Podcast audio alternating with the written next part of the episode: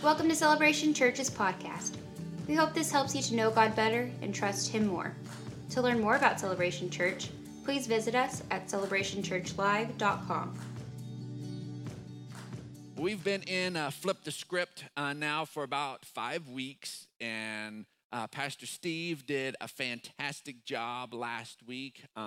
And so always uh, enjoy whenever he is able to step in. And, and we've just been looking at these big moments where this, God comes in and just he just flips the script. He just begins to just show us that that maybe it feels like things are heading in a in one direction, but God can take them in a fresh direction. And sometimes those feel like these monumental moments that that the, the, these miracle moments, and they're certainly there in the scriptures, we certainly see them. But for us who have access to, to, to the Holy Spirit, who have access to God's Word, who are the children of God, our flip the scripts moments should not simply be these periodic, monumental moments. It should begin to infect, honestly, our everyday. Should infect our everyday. God wants to flip the script on us every day. And here's the truth is all of us have some sort of daily routine. You have a daily routine. You have a Sunday routine. My Sunday routine looks a little different than the rest of my routines. And so I get up a little earlier than I do um, the rest of the week. Um, I'm not one of these people who is a natural early riser. Um, I wish I was. I would love to be. I'm just not. I'm more of a night owl person, and and so I have to train myself to be able to do it. But we all have our routines, and if you've been around Celebration Church for a while, um, you know I've shared with you, you know, the fact that I, I'm not a natural early riser. I'm a pretty heavy, deep sleeper. Um, and the kids learned early on um, it's pointless to go to dad's side of the bed in the middle of the night. Um, in fact, it can be dangerous to go to dad's side of the bed in the middle of the night. Uh, if, you if you have an intense need, uh, you maybe borderline need to go to the ER, um, talk to mom. Dad will say, Go back to bed, you're fine. And not even know he said it. It's so true. And so, and to the point that my, my daily routine begins not with one alarm, but two alarms. And so, because um, I know me and I will turn off that first alarm. So, my first alarm is simply to jar me out of my coma sleep that I'm in. And then my second alarm is actually to like get me up and to respond to it. And so, um, and I think that there was a couple of people on the men's retreat that knew that story about me, and I got the blame one morning um, because there was an alarm on the men's retreat, and the awesome guy will go nameless uh, of whose alarm it was. But he had this really, uh, this really loud, obnoxious alarm last weekend on the men's retreat, um, and it was this weird, almost like a techno version of Pachelbel's Canon in D. And so it was like you didn't know if you just wanted to go deeper into sleep or wake up and start a rave. You were like, what, what, what, am I doing here? And so it was just, it was just this, it was just this awkward this thing. And, and it just, and the dude slept through it. 6 a.m. on a men's retreat. The dude slept through it. But a couple of the men knew I have a problem sleeping through alarms. So I come into breakfast at 8 and they're like, It was you, Pastor. It was your alarm. I was like, No, it wasn't. It was not. I laid there and I was like, Somebody needs to do something about that. I wish somebody in leadership would take a role here. But I'm sleeping and thankfully, I think Keenan made it made somebody handle it, and so it was there was some barking across the deal. Somebody finally handled the alarm, but but there's a place where we all of us start with some sort of routine, and I guarantee more than likely, unless you're one of these freako people that just wake up without an alarm, Lord help you. Um, Bible says God gives sleep to those He loves. Maybe, maybe you need to like have a conversation with God. I don't know. And so, and uh, but man, I get some sleep. And um, So, but most of you wake up and your morning routine starts with an alarm, and, and then the alarm, you know, begins to, to get something else going. And, and most of the time, you get up, and most of us, let's just be honest, you know, you make the trip to the bathroom. Um, although there's a handful of you who are so coffee dependent that you actually go to the Keurig first and you do the potty dance, get in the pod, and then you start because you know it'll brew while you're taking care of business. So you get that coffee just a little bit faster than you did the potty dance at the Keurig. And some of you do that because sometimes I do that. And so, there's at least somebody in the room that's it's true of. But it's you just need that morning coffee, and then you get going, you get cleaned up, and we we have our routines. We have the stuff we do every day. And God knows that that's uh, we're people of habit, we're people of pattern, and all of those different things. We're hardwired for that.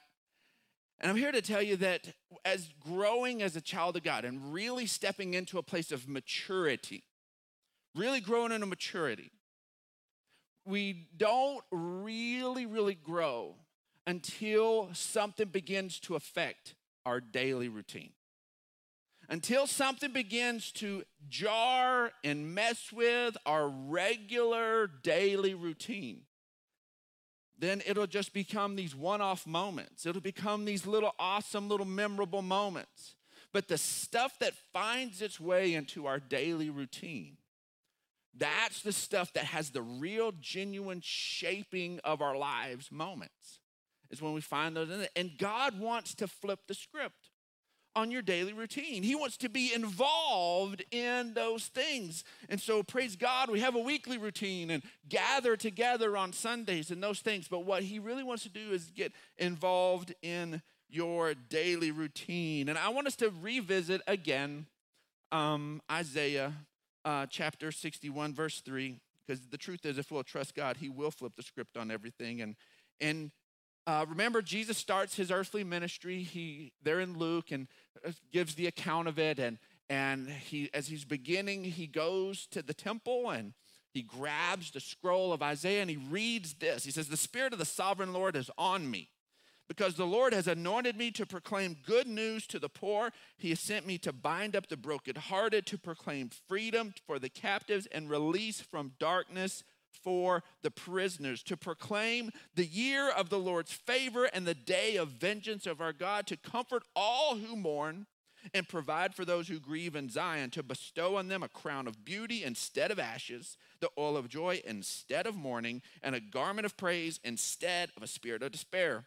They will be called oaks of righteousness, a planting of the Lord for the display of his splendor.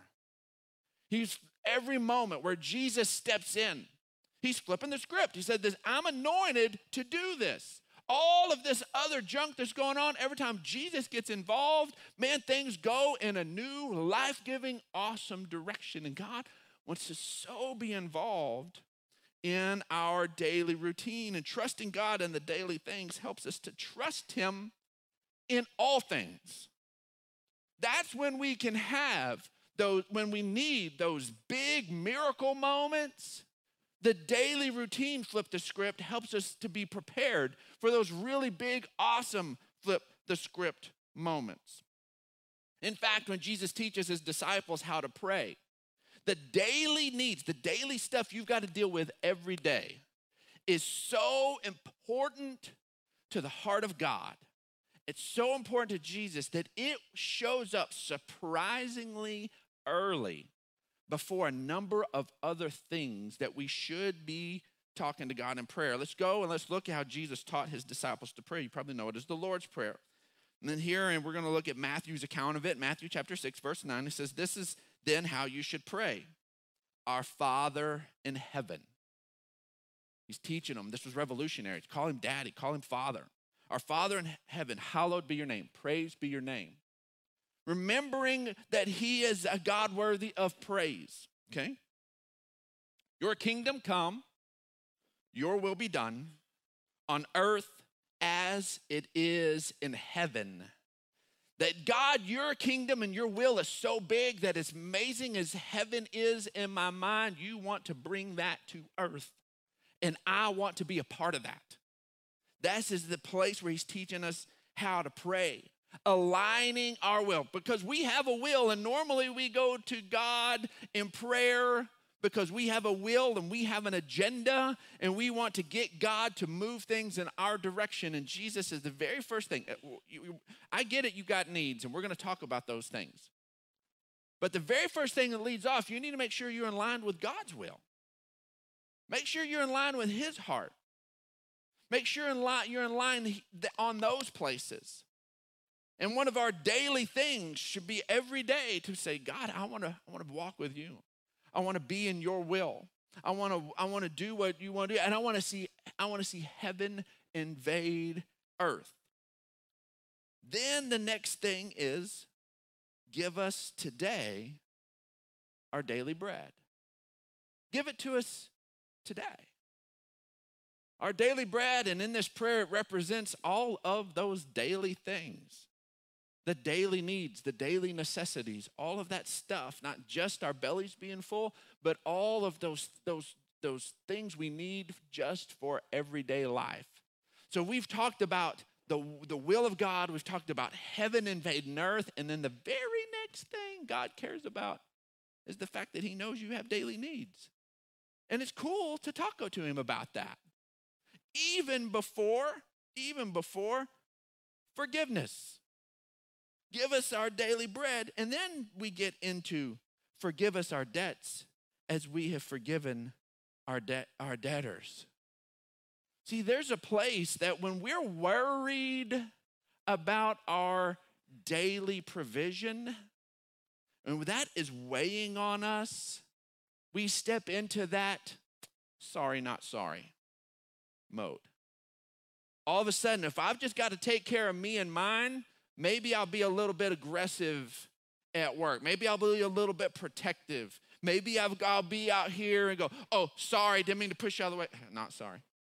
And be able to go in here. But as soon as we know and rest in the truth that our daily stuff is going to be provided for and cared for by, by the hand of God Himself, that actually frees us to begin to actually care about how we interact with others, the fact that maybe we need a little bit of forgiveness and so others do as well. And it, it is just this understanding and trusting God with that daily bread is vital.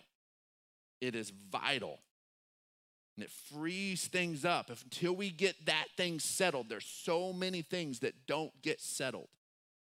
And give us our, forgive us our debts as we forgive our debtors, and lead us not into temptation, but deliver us from the evil one. He wants us to talk to him about the fact that we have daily needs, even before we talk about our temptations, our stuff that we know I just might go sideways on this, Lord.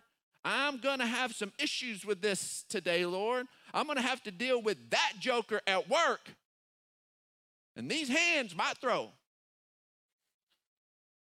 Lord, that He wants us to be able to talk to Him and settle those needs and be able to get things all settled on that daily need, daily bread issue. And that opens the gate. That opens things up for us to be able to deal with these other things that in our minds we think God's more concerned about our temptations, our hangups, the stuff that kind of we find ourselves spiritually battling, this place of forgiveness. Folks, he, he cares so much about your daily stuff that Jesus taught us to talk about that first and just get that dealt with before we get into the, our other stuff. Yes, we need forgiveness. Yes, there's, there's hangups and there's stuff we need to, to mature past, and there, there are some temptations and things that get in the way, but he wants to talk to us about those about the daily needs issues. Now, Jesus taught his disciples how to pray this way. Um, and then he he provided, he he took care of his disciples. But there was this little gnawing thing in the back of their minds that no matter how many times they heard Jesus talk about, you know, trusting God for their daily needs, how many times they saw Jesus supernaturally provide, there was still this little thing at work, and it got in the way of Jesus trying to get them more spiritually mature. And we're going to look at that in Mark chapter 8. And before we get into the scripture here, you have to understand what takes place in Mark chapter 8 because it's the full context that makes a difference. And about the first 10 verses of Mark chapter 8 is the feeding of the 4,000. So there's over 4,000 people there listening to Jesus. Um, you know, uh, the disciples, you know, they're Jesus's crew, they're Jesus's posse, man, and, and man, they love being a part of that entourage and, and helping and, and, and doing all that. Um, they kind of bring up the need. Hey, these people are hungry, and and there ends up being seven loaves of bread. Four thousand people, seven loaves of bread. Okay, um, I don't care how big these loaves are. Um, Four thousand people is just too much for seven, even massive loaves. Okay, and so Jesus begins to give thanks. He's thankful for the seven, um, not freaked out by the 4,000, but thankful for what was there, and begins to break that and pass it out. And it just kept multiplying, and they witnessed 4,000 people get fed to the full with leftovers done. People were able to go to get seconds and thirds and however much, and they're just, they're full. They're full. There's baskets left over. They just witnessed this. They get in a boat, haven't gone to sleep. This happens. They get sit there, they get in the boat, and then they sail a, little bit across this lake and get out. And there are some Pharisees who are these high up uh, official people in uh, the Jewish world, uh, very legalistic. They want to just cross all the T's, dot all the I's, make sure everything's just right. And they're not convinced Jesus is the Messiah. They don't know who he is, and they ask for a sign, and Jesus says, No. He gets back in a boat. They're like, Prove yourself. And he says, No. Um, if Jesus didn't have to prove himself, um, let go of the weight of feeling like you always got to prove yourself. Walk in the truth of who you are, and that's enough. And that'll set somebody free if you'll let that.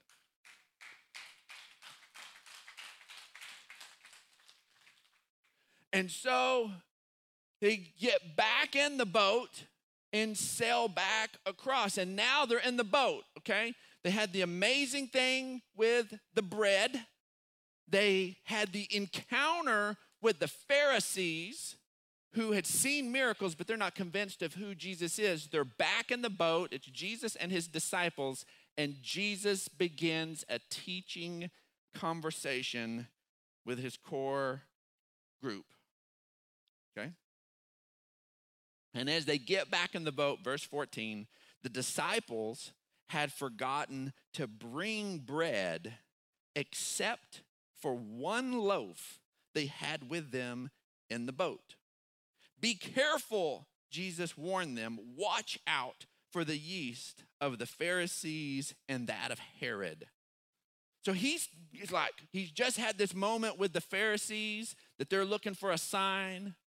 They're in the boat for whatever reason. They're conscious of the fact that there's, they didn't bring any extra bread. And as they're conscious of the fact that they didn't bring any extra bread, Jesus opens up and he uses a metaphor, okay? He uses a teaching tool and says, Beware.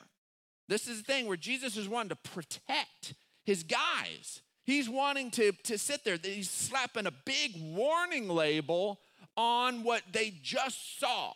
They just saw the Pharisees trying to pick apart and get these, get these uh, signs and want a sign. And he says, Beware the, uh, the leaven, the, the, the yeast. That's stuff that, of course, it gets into bread and it works its way through, and that's what actually makes it puffy and all that. But, but it, it was a metaphor in here of this stuff that a little, tiny little bit would get in there and affect the entire thing.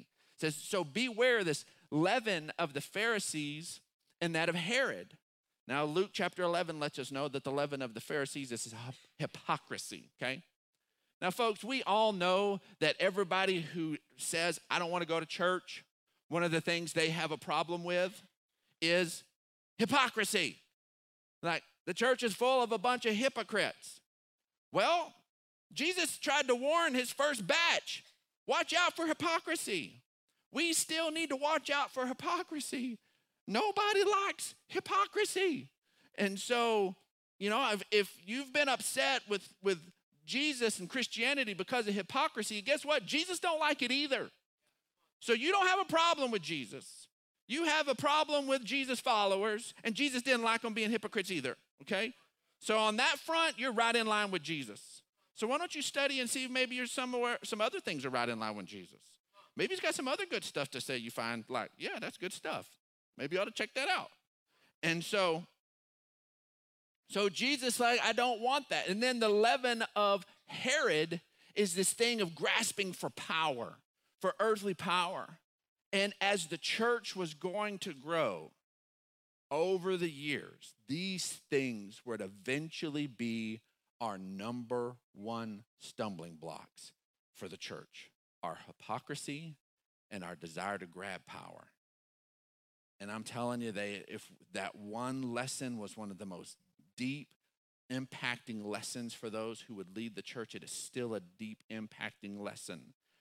But in the middle of that, it says they discussed this with one another and said, It's because we have no bread. What? What? Jesus said, the, the, Beware the leaven of the Pharisees and Herod. Now, it wasn't because they were about to pull over to a little, a little food court to pick up some bread and go, don't go to the Pharisee bread stand and don't go to the Herod bread stand because those are bad. He wasn't doing it was so clear that what he was talking about, and they were so fixated on their own personal need because that, that one loaf was not going to split 13 ways very good. It wasn't going to split 13 ways very good. And they were so fixated on that that as Jesus was trying to take them into a deeper truth, they were still stuck on their daily need. Still stuck on it. They're still stuck on their daily need. And because they could not get past that, they're missing the deeper truth. They're totally missing the deeper truth. And until you and I begin to trust God with our daily needs, we will not move forward in the deeper truths of what He has for us. We'll be stuck right there over and over and over again. And we will tend to do what the disciples did. See, the disciples, um, we will tend to uh, magnify our problems instead of magnifying our God. Now, their quote was, It's because we have no bread, but we already know they had one loaf. Now, how many of you this morning went to your closet and said, I have nothing to wear? When there was a closet full of stuff, there was nothing you wanted to wear. My kids would go to the, to the stuff, we don't have anything to eat. No, you don't have anything you want to eat. Our cupboards have never been bare, ever. There's always been something to put in your belly. It may not be what you wanted in that moment, but there was something to eat.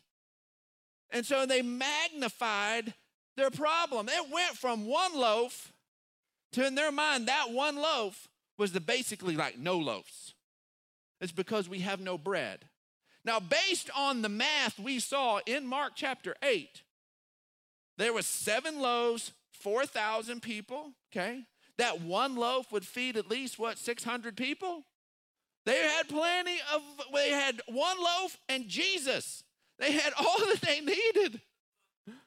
But they could not get past it. They magnified their problem instead of magnifying the Lord. That's why Jesus taught us to pray Our Father who art in heaven, hallowed be thy name. Praise be thy name. The first thing we do when we go to this is we remember how big he is. Because if we don't, then all of a sudden we will begin to think our problems are way too big. They're way too big. And that's exactly what we saw. And then verse 17, it says, Aware of their discussion, Jesus asked them, Why are you talking about having no bread. Do you still not see and understand? Are your hearts hardened? Letting God into our dailies, understanding and trusting Him with the daily stuff, that is what keeps our heart softened to Him. Trusting Him to take care of our regular, regular necessities, our regular needs, being able to do that. that's what keeps our heart soft. Do you have eyes but fail to see and ears but fail to hear? And don't you remember when I broke the five loaves for the 5,000? How many pieces, how many basketfuls of pieces did you pick up? 12.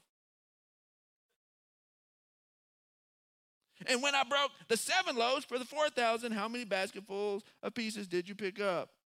The answer, seven. And he said to them, Do you still not understand? Why are you not getting this through your heads? Is what he is telling them. And that's because they had fixated over and over and over again on their problems. And it's just because the previous miracle happened, they did not extrapolate that into that was the way God works. He takes care of us. Matthew 4 4 says, Jesus answered, It is written, man does not live on bread alone, but on every word that comes from the mouth of God. And that is the tension. These guys were still, they had the word incarnate in the boat with them and still fixated on something some baker made instead of what the maker of the world made and brought them Jesus. They were so fixated on that that they could not get it. They could not get it. And we will over and again trip over the same thing and not stay connected with every word that comes out of the mouth of God when we feel like that we can't trust Him with our daily needs. Matthew 4 9 through 10 says, All of this I give to you, and I, if you will bow down and worship me. And Jesus said, Away from me, Satan, for it is written, Worship the Lord your God and serve him only. Ultimately, that is the path the enemy always wants to take us on. He started out just trying to meet his daily need, but ultimately it was about trying to get and steal his, his, his worship. See, God wants us to trust him daily so that we can live free daily. Matthew 6 24 says, No one can serve two masters. Either he'll hate the one and love the other, or he'll be devoted to the one and despise the other. You cannot serve both God and money. Therefore, I tell you, do not worry about your life, what you will eat or drink, or about your body, what you will wear. Is not life more than food and body more than clothes? Look at the birds of the air. They do not sow or reap or store, store away in barns, things you can and you can do. They can't do them. And yet your heavenly Father feeds them. Are you not much more valuable than they? And when it's all said and done, that is always the question. How valuable are you in God's eyes? When you understand how much you're loved, the rest of this begins to fall in line. That's why the enemy wants to remind you of every little thing you, every little mistake, every little stuff you did wrong, so that you begin to feel like you're not worthy and all those different things. No, Jesus made you worthy. That's what we just celebrated with communion. He made you righteous. And now that you are now the righteousness of God in Christ Jesus, we have to begin to connect in that way. Matthew 6 24 puts it this way in the New Living Translation No one can serve two masters, for you will hate the one and love the other, or you'll be devoted to the one and despise the other. You cannot serve God and be enslaved to money. He wants us to trust Him with the daily things so that we're not enslaved to chasing after resources and having our needs met. He cares about that. He wants us to talk to Him about that, but He doesn't want us to be enslaved to that. And trusting Him in the dailies helps to set us free. If you'll remember, whenever we talked about Jonah a couple of weeks ago, Jonah's prayer in, in while he was in the belly of the fish in chapter 2 verse 8 says those who cling to worthless idols turn away from God's love for them. That's why God wants us to not be enslaved and not have two masters. Because if you begin to turn to the master of money, you've turned away from God's love for you. And that's why we have to learn to trust Him in the daily things and begin to connect with Him on those fronts. Romans 8 31 says, What then shall we say in response to these things? If God is for us, who can be against us? He who did not spare his own son, but gave him up for us all, how will he not also, along with him, graciously give us all things? Jesus is God's measure of his commitment to us. If he would give us Jesus, he would give us anything we need. Our bottom line today is trusting God with the small stuff is the big stuff. That is the big stuff. Letting him into our everyday.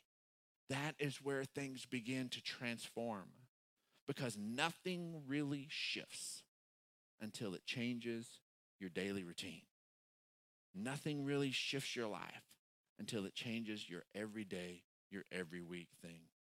See, Jesus came to flip the script on everything. And as we see that he can and does on the big moments of our lives and the daily moments of our lives, begin to come in and do that, we begin to live genuinely differently. Thanks for listening to this week's message from Celebration Church. We hope you'll stay connected by following us online.